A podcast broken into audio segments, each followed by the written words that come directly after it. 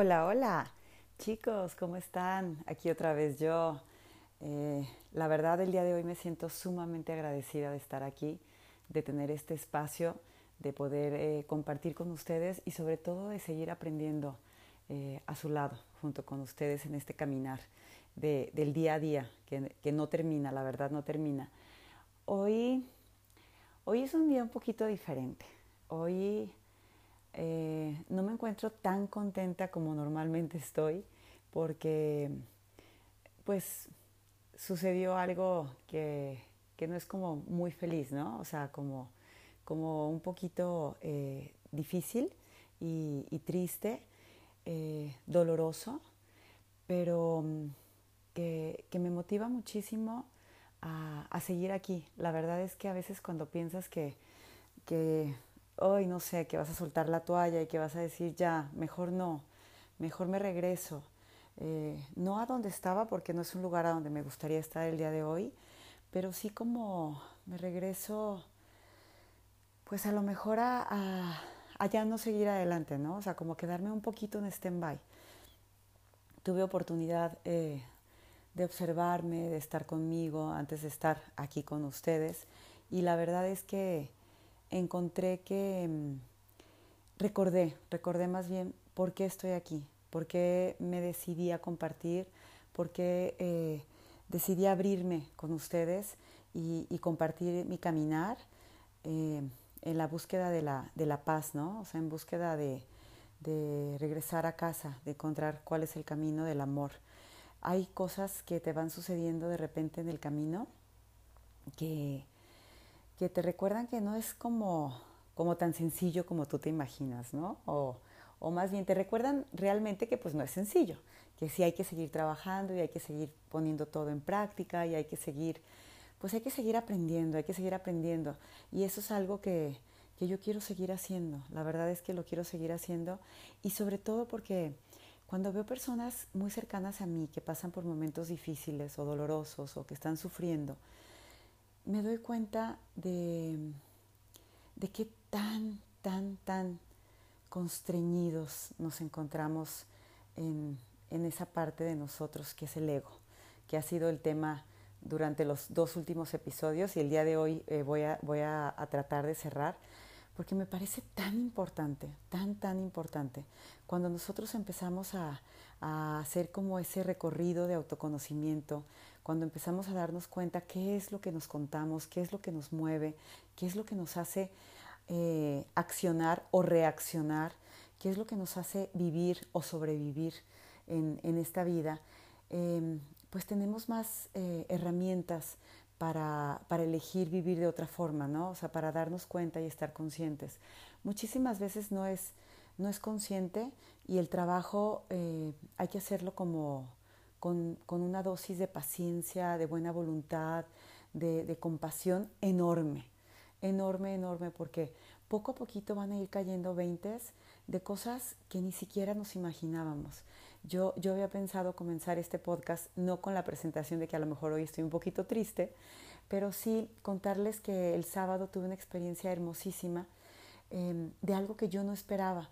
Y, ahí eh, pude ver claramente cómo cuando tú estás en esa, en esa paz o en esa tranquilidad, en el, en el ser, cuando estás en la presencia, es cuando empiezan a llegar las cosas. Tú muchas veces haces preguntas, yo he hecho preguntas y la respuesta no me llega en el momento que yo quiero ni con la respuesta que yo estaba esperando.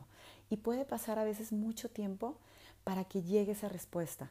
Y esa respuesta puede llegar, se los he dicho, con a lo mejor el mensaje de una amiga, un amigo, eh, con a lo mejor con un libro, con una película, con una canción que vas escuchando, o de repente con, no sé, el simplemente ir a estar haciendo ejercicio y conectar con esa parte de ti que a veces no conectamos por estar utilizando tanto la mente, ¿no? Entonces, es en esos momentos de quietud, de silencio, de conexión contigo, con tu verdadera esencia, con tu verdadero ser, cuando las cosas salen.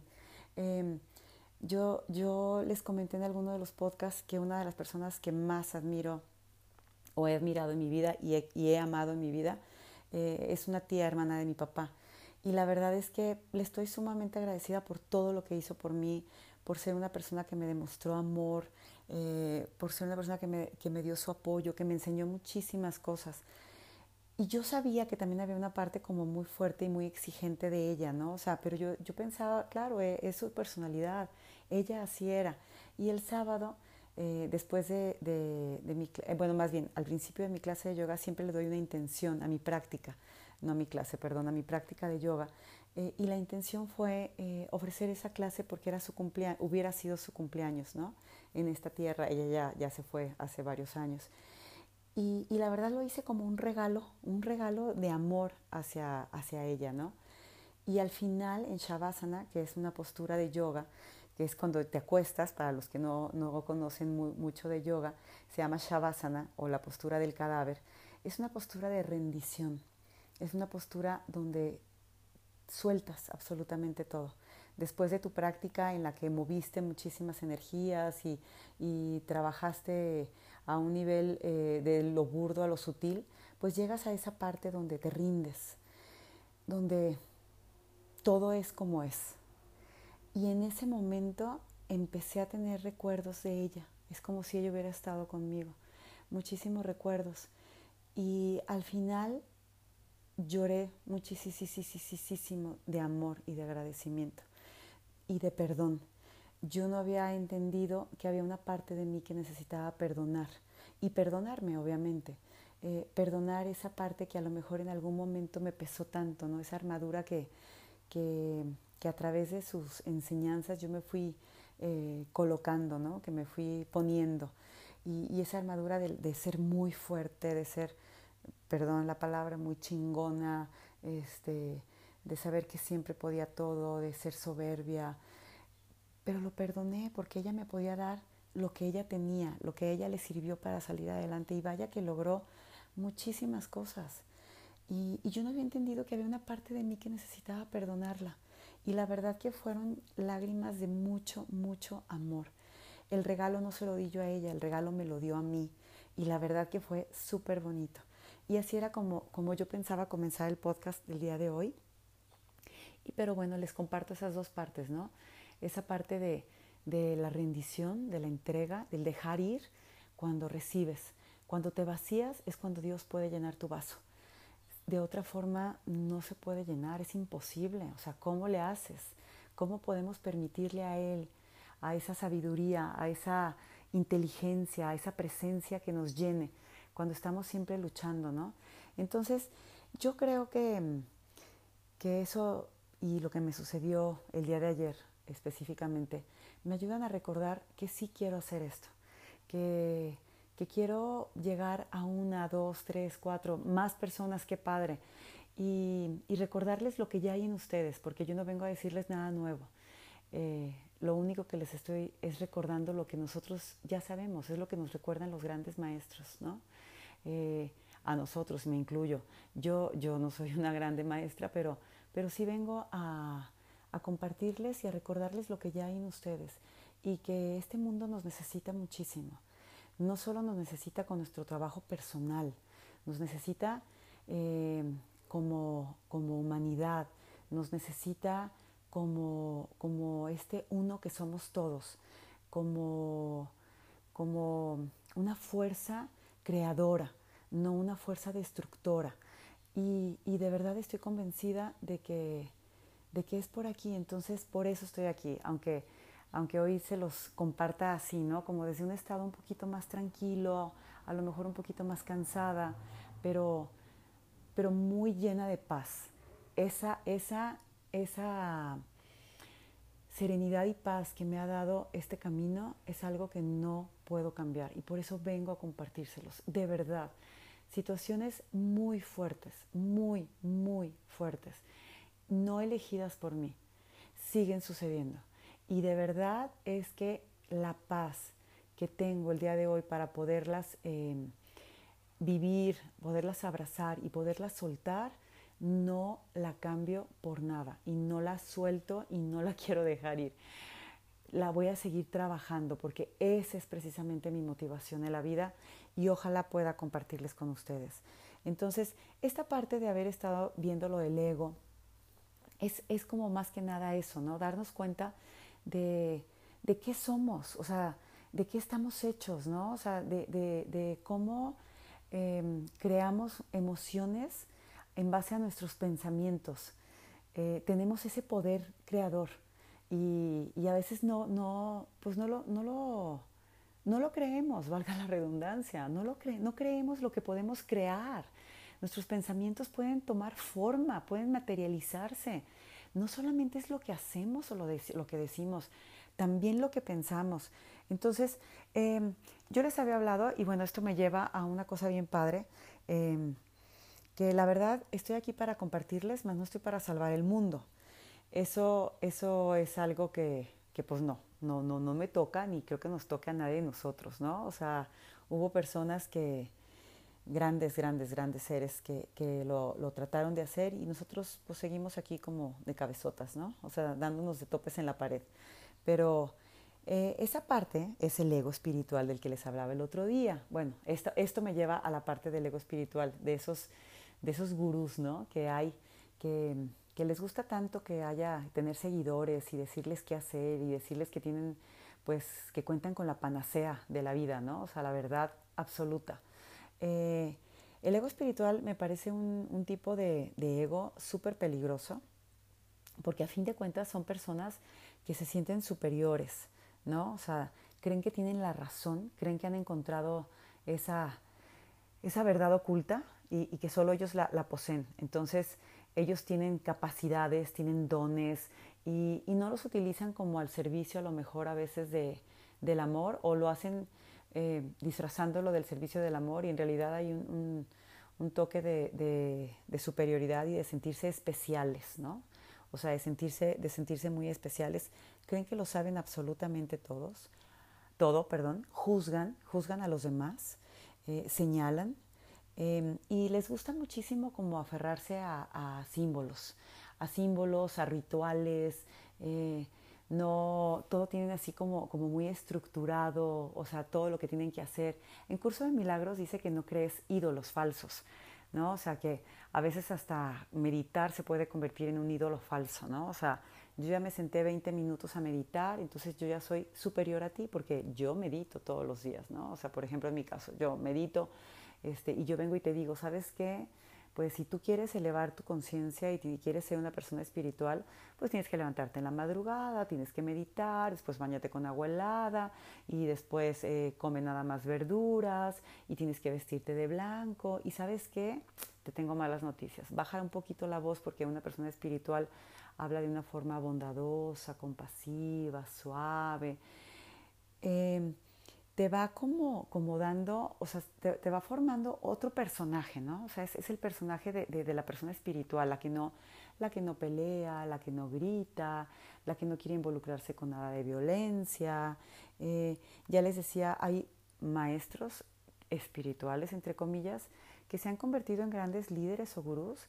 Eh, en su extremo, en el peor de los extremos, eh, han formado sectas donde han llegado hasta dirigir eh, asesinatos, eh, actos de violencia, mm, bueno, o sea, cosas terribles que hemos escuchado y es como eh, disfrazados con, este, con esta personalidad, ¿no? O sea, yo soy una persona muy espiritual, o sea, yo ya encontré cuál es el camino, cuál es la conexión. Entonces, es súper peligroso. Yo creo que es uno de los más peligrosos porque navega con bandera de, de, de paz, de amor, de, de Dios, de presencia, cuando en realidad pues está oculto un ego terrible, ¿no? O sea, un, un deseo, un deseo de poder, eh, de lo que les decía, especialismo tremendo. Y ahorita, desgraciadamente, en esta, en esta era que estamos eh, viviendo, en la que realmente hay un, hay un despertar fuerte de conciencia, donde vemos que cada vez hay más personas tratando de hacer este, cosas diferentes, de buscar, que estamos como, como en el camino de, de, del regreso a casa y todo esto, pues se presta muchísimo para todo esto. Yo recuerdo cuando empecé a hacer yoga, este, la verdad es que también me, me, me cuestionaba muchísimas cosas, o sea, me encantaba a lo mejor la moda, pero yo decía, es que eso no es espiritual.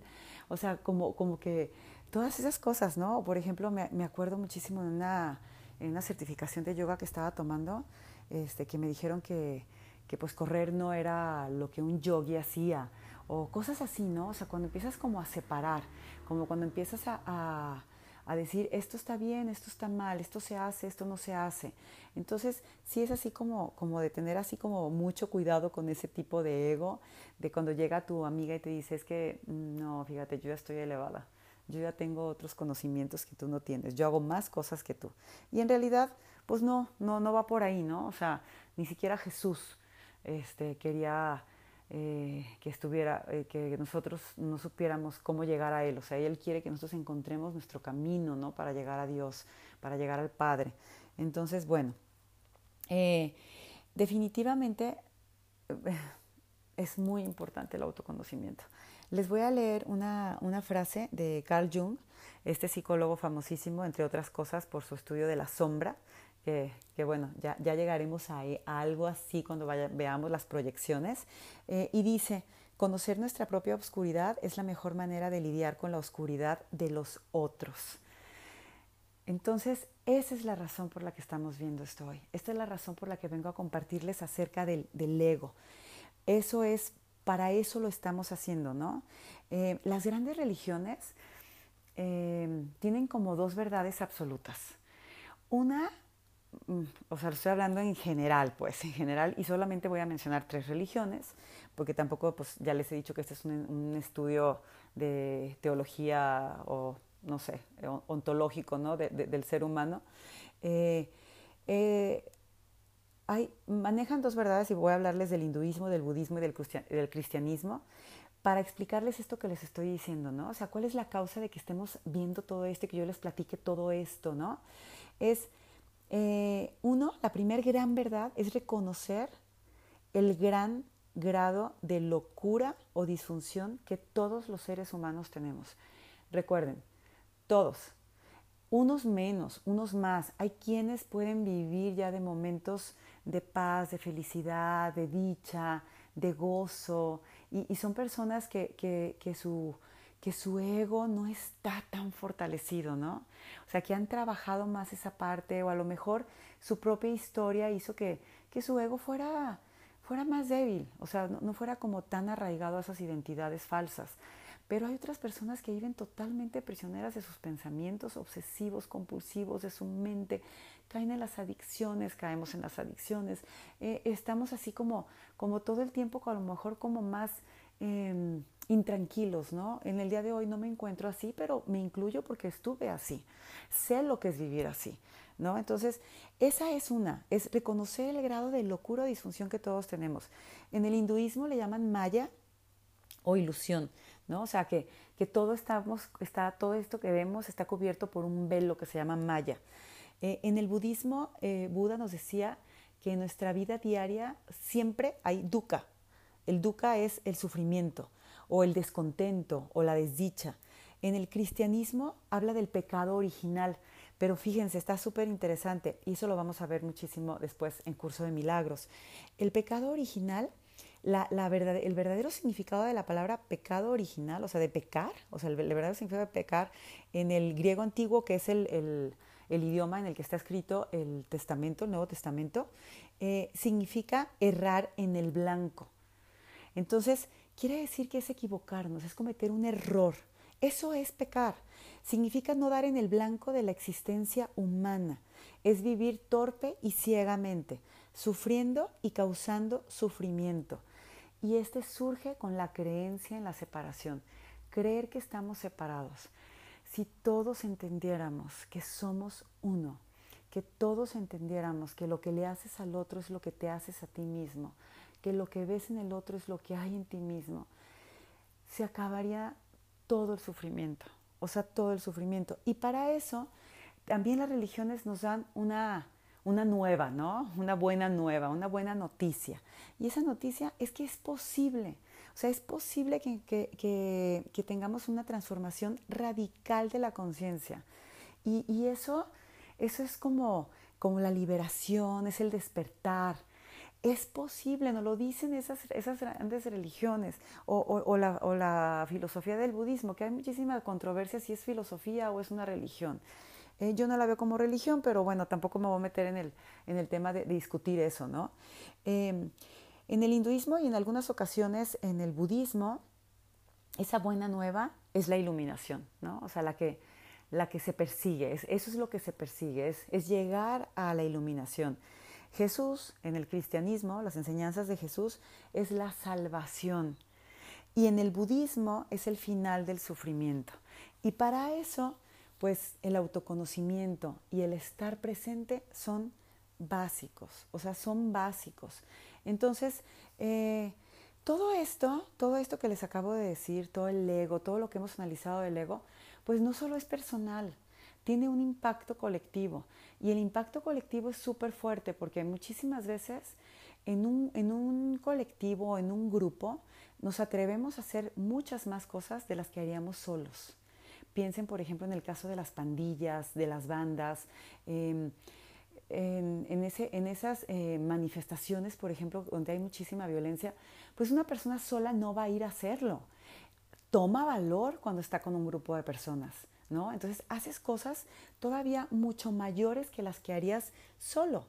Entonces, eh, la, mente, la mente humana, la mente humana tiene una capacidad enorme de inteligencia. O sea, la verdad es que en este mundo yo creo que ya no se necesita tanta inteligencia como se necesita sabiduría, que es muy diferente.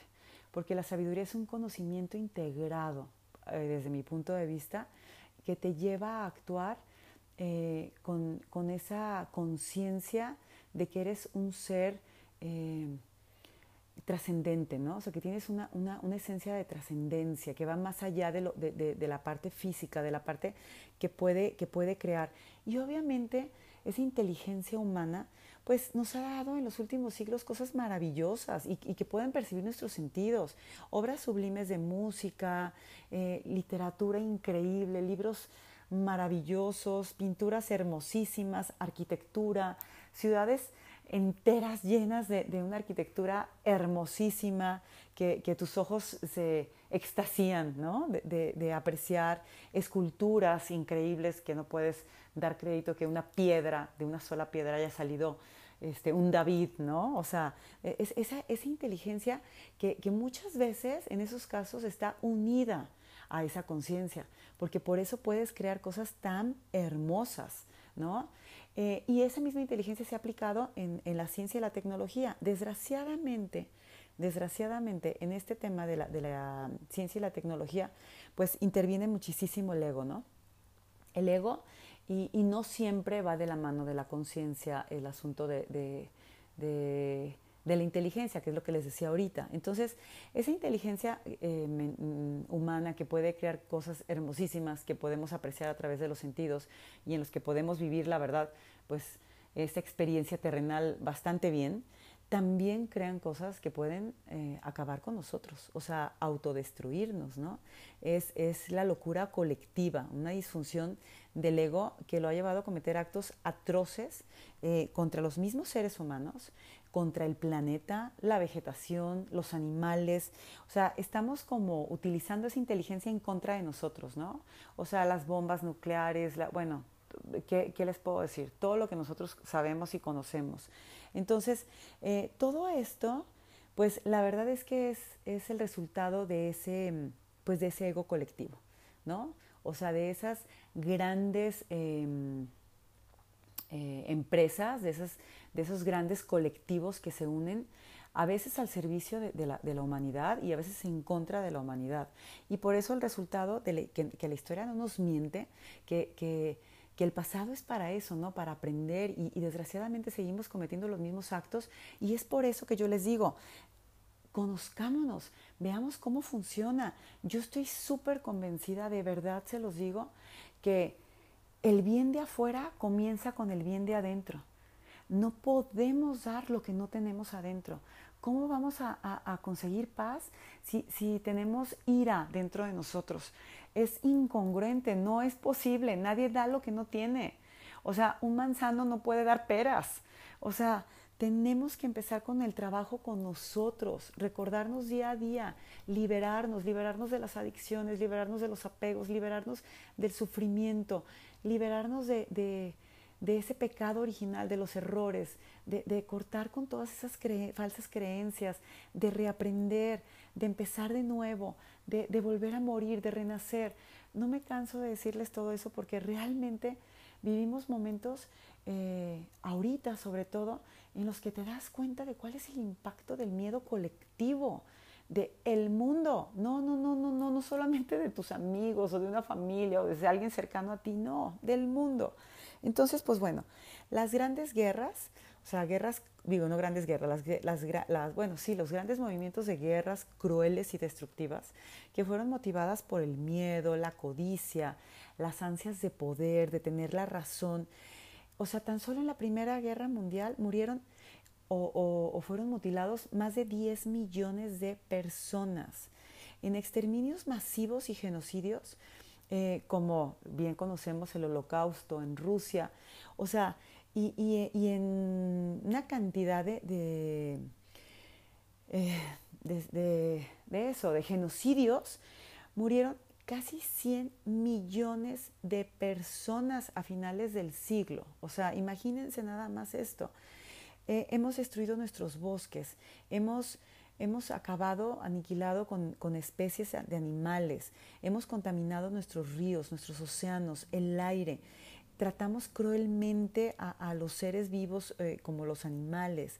Em, estamos, estamos enfrascados en un consumismo sin igual. ¿No? es, desmedido, o sea, no compramos productos, sino que a través de esos productos estamos reforzando nuestra identidad.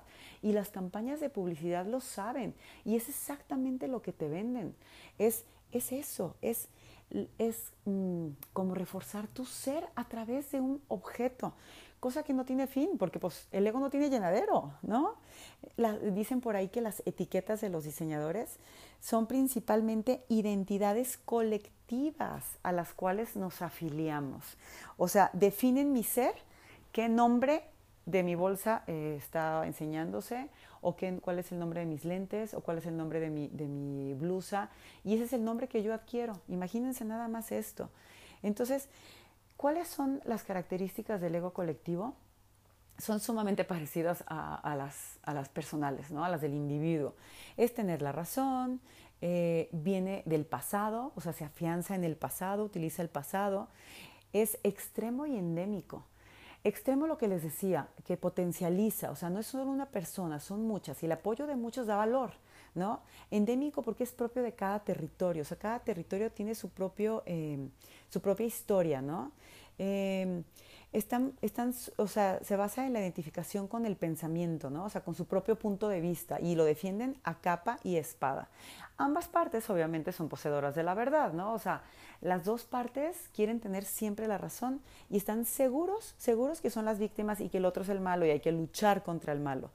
Es impresionante cómo se mueven eh, por la codicia, por el egoísmo, la explotación, la crueldad, la violencia, es como hasta orgullo tener enemigos y decir quiénes son sus enemigos.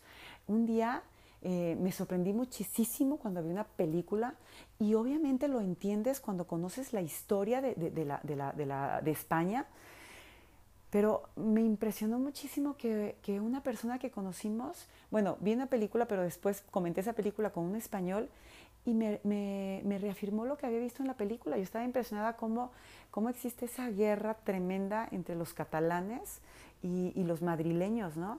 Entonces, em, esta persona a la que le platicamos todo esto nos dijo, o sea, que nunca, nunca, nunca él era madrileño, vuela a, Barcelona.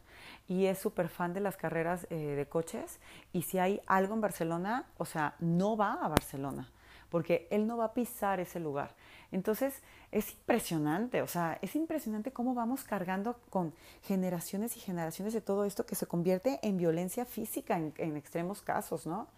Eh, hablamos de naciones, hablamos de partidos políticos, hablamos de empresas, de instituciones, de sectas, de clubes, eh, hasta deportivos, de pandillas, eh, de equipos como, como fútbol, eh, de escuelas, de mm, razas, obviamente, de género, que es todo un tema en este momento, ¿no?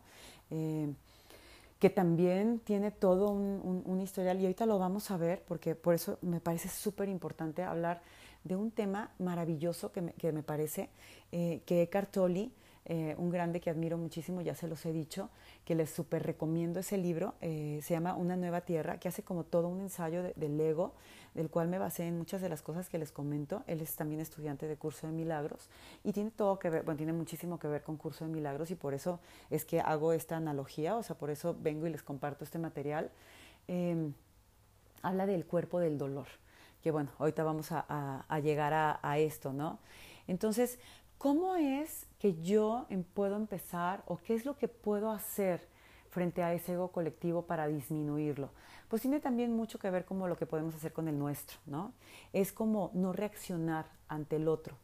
Porque cuando tú reaccionas ante lo que el otro está haciendo, tú le estás dando, o sea, tú estás comunicando con el otro a través de su ego, no a través de su ser yo sé que cuesta trabajo y que probablemente habrá momentos en los que esto no se haga, obviamente, ¿no? O sea, y que tengas tú que, defenderte o que tengas tú que poner tierra de por medio.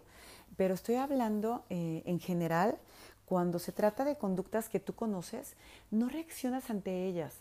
Ah, en, en AA y en los grupos de, codependencia te dicen muchísimo que cuando tú hables con tu familiar enfermo, que ellos, bueno, le hablan, le, lo llaman mucho como enfermo, eh, no hables con la enfermedad, no hables, perdón, no hables con, no estás hablando, no estás lidiando con, no sé, con tu hijo, ¿no? O sea, en momentos, eh, momentos de crisis, sino que estás hablando acerca de su enfermedad, de la enfermedad, no de él. O sea, tienes que diferenciar la enfermedad con el ser humano que es, ¿no? O sea, igual que tú.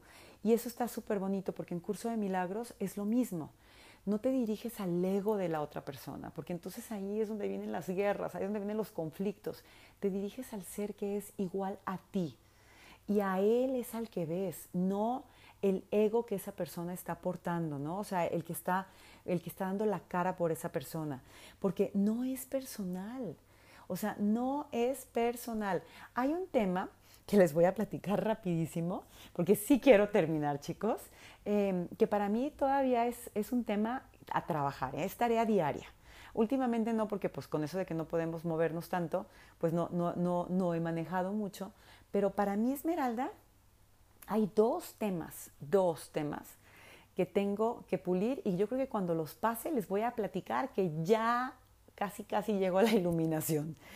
Y, uno es manejar y el otro es hacer llamadas telefónicas con personas, eh, yo les llamo como a veces robots, que tienen ya toda una respuesta predeterminada y que a todo te contestan, eh, sí, como le comento, eso no es posible. Y hablo de, por ejemplo, cuando hablas a, Telmex, a Telcel, a los bancos, ¿no? Eh, que no encuentras como ese trato humano, que encuentras esas respuestas automatizadas, em, robóticas, eh, que a mí tanto me alteran, o sea, realmente me alteran. Entonces, y en la manejada es como creer que el que va atrás echándome el carro, pues él quiere ser más fregón que yo y manejar mejor que yo y entonces entra mi ego a todo lo que da de, ah, no, a ver cómo, y entonces acelero y hago, ya no hago esas cosas, pero sí de repente me cacho, muchísimas veces todavía, en esa parte de decir, a ver Esmeralda, no es para ti, no es personal, no es personal. Tú no sabes si esa persona tiene prisa, si le acaban de avisar que su hijo está muriendo, que su mamá está muy grave, eh, eh, que acaban de asaltar a su mm, familia, que su esposa está dando a luz. Simple y sencillamente tiene prisa y vive con prisa. Simplemente su miedo es el que va al volante. Y yo ya me enganché, ¿no? O sea, yo ya ya me enganché y me dice, me creé toda una historia y aceleré muchísimo más y no te voy a dejar pasar. O sea, ¿y a dónde nos va a llevar eso? O sea, pónganse a pensar, ¿a dónde nos va a llevar eso? A ninguna parte. Me puedo, me puedo exponer o exponer a mi familia, a mis hijos, a lo mejor si van conmigo, y que trato de no hacerlo, me puedo exponer a que saque una pistola el fulano y me dé un tiro, me puedo exponer a, a tener un accidente automovilístico, no sé, hasta una grosería, no sé, un montonal de cosas, ¿no? Entonces, eh, a fin de cuentas, pues a fin de cuentas es, ego y es violencia y es complejos. Em, hay algo bien padre, mm, bueno, no es algo, o bueno, sí, vamos a decir que es algo, que vamos a aprender con Curso de Milagros y es a perdonar. Y aquí también entra el perdón. Entra el perdón que significa pasar por alto o no reparar en el error. Que todo lo que estamos viendo simple y sencillamente es un error, es una percepción nuestra, muchísimas veces es más, siempre errónea, porque a fin de cuentas está basada en nuestro em, bagaje emocional, nuestros propios miedos. Entonces utilizamos el perdón todo el tiempo. Eh, hay por ahí unos grandes estudiosos de curso de milagros que dicen que deberíamos estar perdonando todo el tiempo. Y perdonar es como, yo lo veo, como si fuera un mantra en el que estoy diciendo es un error. Permíteme ver de otra, de otra manera, permíteme ver de otra manera. No es personal, no es hacia mí, ¿no? Eh, y, y, estar definitivamente, o sea, definitivamente estar como, como en el aquí y el ahora, ¿no? Porque cuando nosotros cuando nosotros luchamos, o sea, con todo aquello con lo, que luchamos, se fortalece. Y aquello contra lo cual nos resistimos persiste. Entonces, si yo estoy luchando en contra de muchísimas cosas que yo veo que, son una injusticia, que están súper mal, lo que estoy haciendo es fortalecerlo. Y sobre todo que casi siempre es a través de la violencia. Y violencia genera violencia. Eh, entonces, el primer paso es reconocer es reconocer solamente eso, es reconocer, es lo único que se nos pide, reconocer. Cuando nosotros reconocemos, sabemos por qué estamos actuando de tal o cual forma y créanme, créanme que le estamos quitando fuerza. Cada vez va a ser menos. No es de la noche a la mañana y mucho menos, por ejemplo, con el cuerpo del dolor, que, ya llegamos a, este tema, que el cuerpo del dolor es una, es una tendencia a repetir emociones viejas. Fíjense, tan viejas que pueden ser de cientos de años atrás, o sea, de toda una historia y pueden irse transmitiendo, no sé, llámale genéticamente, energéticamente, biológicamente, y que siguen estando causándonos un montón de problemas y que a veces no entendemos por qué reaccionamos así, y es que hay un cuerpo de dolor enorme. Entonces, cuando yo empiezo a reconocerlo, empiezo a quitarle fuerza, pero hay que ser pacientes, no va a ser del día a la, de la noche a la mañana tiene que ser poco a poco, de cada vez solamente reconocer, decir, ah, claro, o sea, yo reacciono por esto y por esto, yo hago esto por esto y por esto, tengo miedo por esto, me siento así porque en realidad tengo miedo, tengo miedo a no ser suficiente, tengo miedo a no ser amada, tengo miedo a no ser reconocida, tengo miedo, tengo miedo a eso, a no ser suficiente. Entonces, el cuerpo del dolor es eso, son todas esas emociones viejas que traemos cargando de hace años y años, que es una energía enorme, o sea, es, una energía con un cúmulo de dolor impresionante emocional eh, que traemos así cargando. Y para eso les quiero leer un cuento, así rapidísimo, que, que Eckhart Tolle menciona en El Poder de la Hora, eh, de unos patos. Y dice que, que, él observó que cuando dos patos se pelean, al separarse nadan en direcciones opuestas. Y ya después los dos, eh, los dos patos baten sus alas con muchísima fuerza, así como para descargar todo el exceso de energía acumulada que tuvieron durante la pelea. Y ya una vez que sacuden sus alas, se van nadando pacíficamente como si nada hubiera pasado cada uno por su lado. Imagínense esto. Pero él dice que si el pato tuviera una mente humana, y esto me da mucha risa y mucha tristeza porque pues es cierto, em, mantendría viva la pelea en sus pensamientos, ¿no? O sea, iba, iba, e iría creando o tejiendo historias. Que, eso podría ser como, como la historia del pato sería así. Eh, no puedo creer lo que acaba de hacer. Se me acercó a menos de unos cuantos centímetros. Seguramente se cree el dueño del estanque. No tiene consideración alguna por mi espacio privado. Nunca más confiaré en él. La próxima vez, con seguridad, tramará otra cosa para molestarme. Estoy seguro de que ya está tramando algo, pero no lo toleraré. Le daré una buena lección que nunca olvidará. Y así, go and on and go, go, go, go.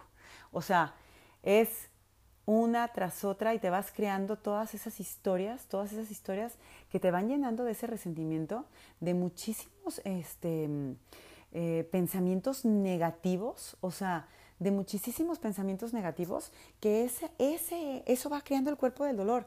Es miedo, ansiedad, ira, rencor, tristeza, odio, celos, envidia, violencia.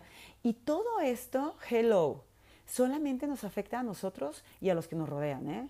O sea, digo, principalmente a nosotros, desgraciadamente a los que nos rodean también. Afecta nuestro flujo de energía, afectan el corazón, el sistema inmune, la digestión, la producción de hormonas, crean enfermedades físicas, la somatización de las enfermedades. Y, ya les dije, sumamente contagiosa, porque no solamente nos pasa a nosotros, lo contagiamos a la gente que está a nuestro alrededor. La verdad es que em, si solamente batiéramos las alas como los patos y siguiéramos adelante, se acabarían todas estas broncas, pero no, las cargamos. ¿Y saben qué? Las cargamos con orgullo y con una adicción enorme al drama. O sea, es eh, este, este cuerpo del dolor se alimenta del drama de una forma espeluznante. Necesita el drama para alimentarse. ¿Cuál es el mejor antídoto para el cuerpo del dolor? Estar en el presente. ¿Te sucede algo? Por ejemplo, a mí lo que me sucedió el día de ayer fue súper fuerte y es como respirar, respirar, respirar, respirar hacer como mi mantra del perdón, te perdono, te perdono, te perdono, te perdono, me perdono, te perdono, me perdono, respirar, respirar. Y poco a poco vuelves, vuelves a la paz. Porque para actuar necesitas estar tranquilo, para poder actuar desde la paz y no desde la reacción y no querer como, como a través de la reacción. Un día me, dijo algo el entrenador de, de mis, bueno, es veterinario de mis perritas, pero también es un entrenador, y me decía que que a un perro cuando ya hizo algo, por ejemplo, destruyó, no sé, eh, mi cachorra, ¿no? Mi, mi, este, labradora. Eh, si destruyó los calcetines o los zapatos, no sé, ya los destruyó, yo no me di cuenta cuando los destruyó, ya está fuera súper contenta de la vida. Si tú vas y la castigas, lo único que quieres hacer es descargar tu coraje, porque no le vas a enseñar nada. Y eso sucede con los hijos también, imagínense, ¿no? Entonces, ahí si tú estás en, la mismo, en el mismo nivel de violencia, lo único que vas a hacer es a descargar lo que despertó en ti ese acto. Entonces hay que regresar a la, tranquilidad, hay que regresar y hay que soltar todas esas cosas que nos van llenando de una energía, nos van llenando, nos van bajando nuestra energía. Hay un libro buenísimo también que se lo súper recomiendo, Stephen R. Hawkins, que habla de la conciencia. Eh, es eh, bueno, tiene dos libros que a mí me fascinan, que es La conciencia y, el dejar ir. No recuerdo bien cuál es el nombre del de la conciencia, pero es también dejar ir y habla de las emociones, ¿no? O sea, de los niveles de conciencia. Perdón, de, la, de sí, bueno, y habla de las emociones y cómo, cómo elevar, eh, cómo elevar tu, tu, tu conciencia a través de de ir trabajando las emociones. Y las emociones que tiene, calibran en el nivel más bajo, hace todo un estudio pues acerca de, cómo darles un valor, ¿no? Un valor energético a cada una. Eh, de las que vibran en, grados eh, más bajos, en niveles más bajos, están el miedo, la ansiedad, la ira, el rencor, la tristeza, el odio, los celos, la envidia, la violencia, la culpa. O sea, son, son las que vibran con una energía más baja. Y de esa energía que el cuerpo del dolor se alimenta es porque el cuerpo del dolor tiene una energía muy densa, muy, muy baja, porque está conformado de, esas energías tan negativas. Entonces necesita alimentarse como con esa misma energía. Yo me imagino cuando el cuerpo del dolor, cuando, cuando lo, lo estudio, lo recuerdo y todo esto, me imagino como un monstruo estilo Stranger Things, ¿no? O sea, que se alimenta de, de, necesita alimentarse de, la maldad, ¿no? O sea, como para crecer. Así, me, así, así me imagino el, el cuerpo del dolor. Ha creado, o sea, gracias al cuerpo del dolor individual y colectivo, hay guerras, esclavitud, racismo, violaciones, torturas, abuso, feminicidio, genocidios, violencia, lucha de géneros. Es, es a eso a ese cuerpo del dolor. Es a lo, por lo que tenemos todo eso. Porque seguimos eh, enfrascados en el pasado y no hemos superado esas emociones. Seguimos alimentándolas. Es una adicción a la infelicidad. Yo sé que suena bien raro, pero yo creo que ustedes sí conocen también personas que son como adictas al drama, a la infelicidad y están buscándolo. Y, saben que es algo súper chistoso porque tiene una, tiene una forma de, un modus operandi muy, muy particular. Em, es como si se durmiera, no sé, durara tres, cuatro semanas, a lo mejor hasta más, dormido y de repente despierta y necesita eh, buscar conflicto, crear conflicto. Y, algo bien triste es que este, este cuerpo de dolor le gusta muchísimo las relaciones familiares, las familiares y las de pareja. Es de las que más se alimenta, porque hay todo un pasado, entonces tiene como de dónde meterse, ¿no? O sea, es como dice, como que le busca y sabe perfectamente dónde darte. Así es el cuerpo del dolor. Eso hace, o sea, se filtra en esas, hacia esas fibras tan sensibles que, de las que estamos formados para de ahí buscar un conflicto, crear todo un conflicto y alimentarse. Entonces, si tú reaccionas, se va a alimentar de ese conflicto. Por eso cuando tú no reaccionas, no hay conflicto, se acaba. Entonces yo les pregunto, si no queremos crear conflicto en nuestra familia y decimos, sabes que no te enganches, no reacciones, ¿por qué sí lo hacemos a nivel colectivo? ¿Por qué nos enganchamos con problemas Em, del colectivo, problemas políticos, problemas de género, problemas de racismo. ¿Por qué nos enganchamos? No estoy diciendo no hacer. Fíjense bien, no estoy diciendo no hacer, estoy diciendo no tomarlo personal, no engancharnos, que eso es muy diferente, ¿no?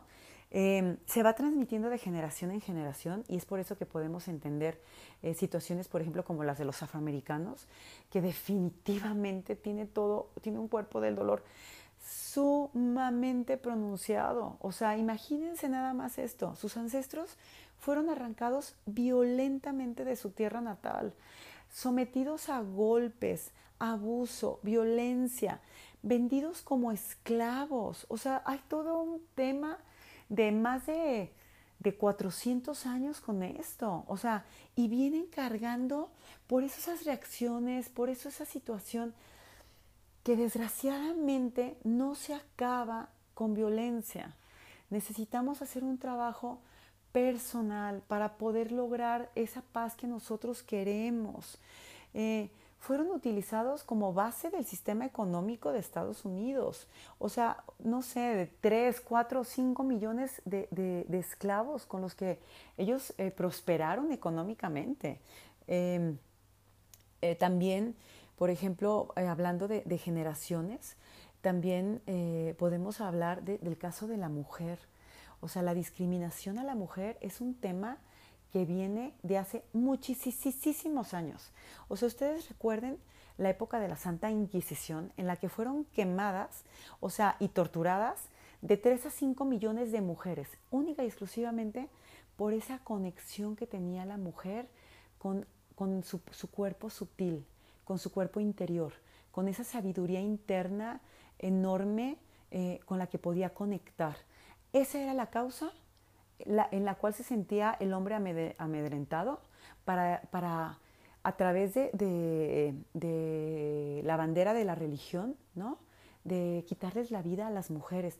Cuando en épocas precristianas, en culturas como la someria, la egipcia y la celta, la mujer era hasta venerada, era honrada por esa sabiduría que les acabo de mencionar. Hubo una época en la que el hombre y la mujer estaban a la par con esa sabiduría pero el hombre empieza a, tiene, eh, tiene, esa tendencia a fortalecer mucho más el ego que la mujer. Y esa parte del ego en el hombre hace que se sienta amenazado por esa fortaleza que ve en la mujer, por esa capacidad de conexión que tenemos naturalmente, ¿no? Entonces, eh, por eso es que empieza a, quitarle el poder, a, menospreciarla.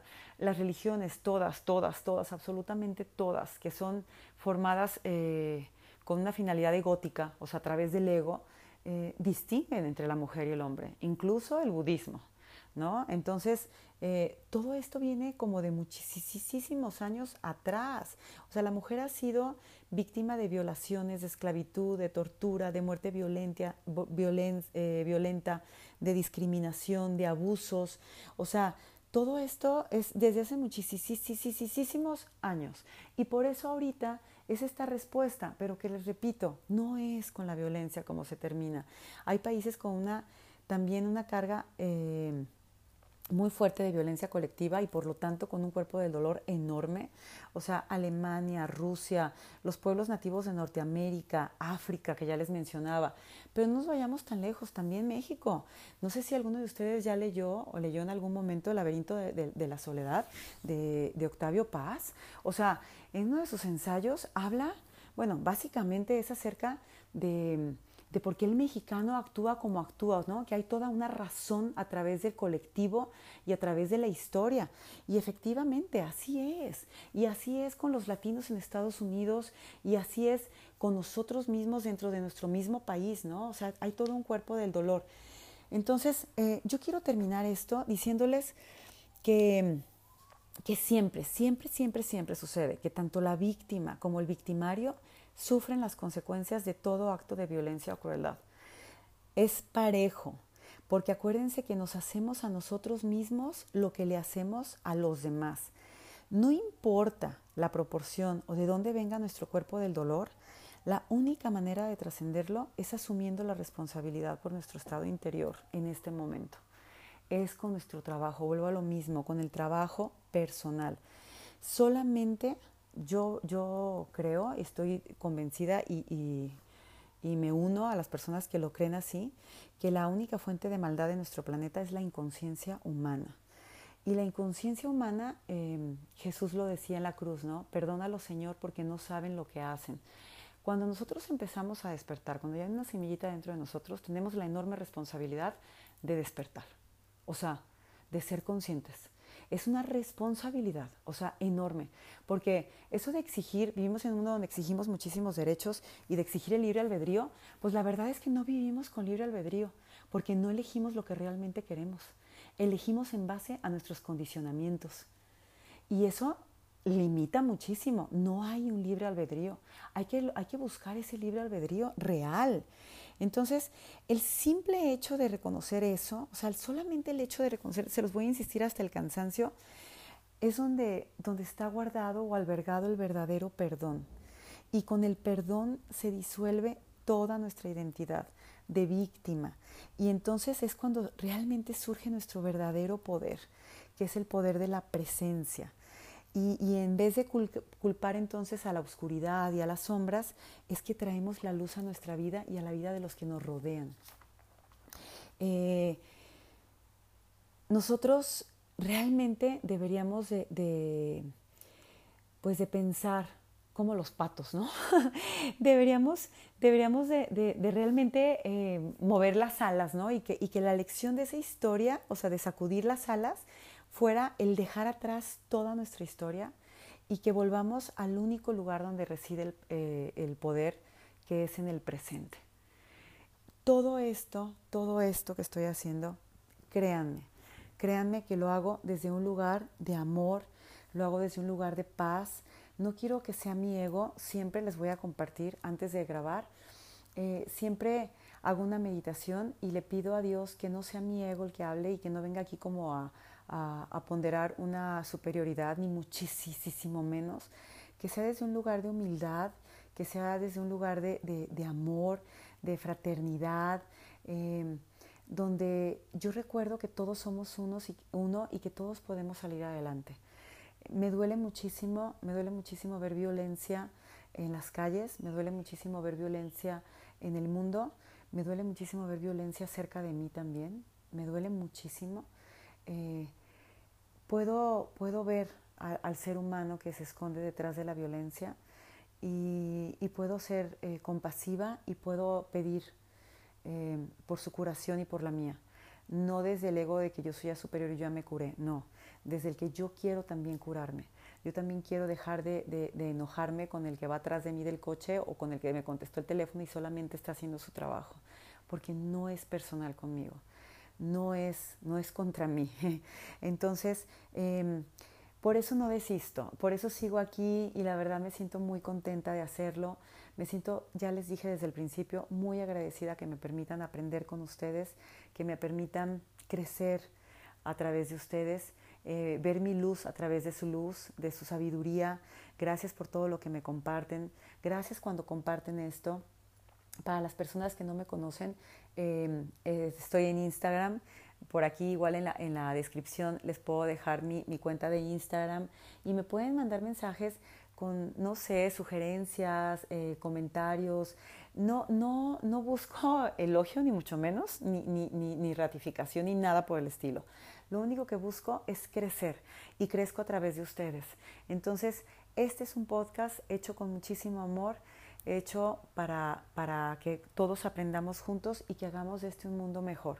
No para salvar, para que todos podamos, desde nuestro lugar en el que estamos ahorita, poder, poder compartirles a los demás esta paz, ¿no? O sea, la paz que buscamos, la paz que tenemos, todos la podemos tener, todos somos seres eh, de luz, todos somos seres de amor, todos somos, todos somos seres de unidad, todos, absolutamente todos, no lo duden nunca, por favor.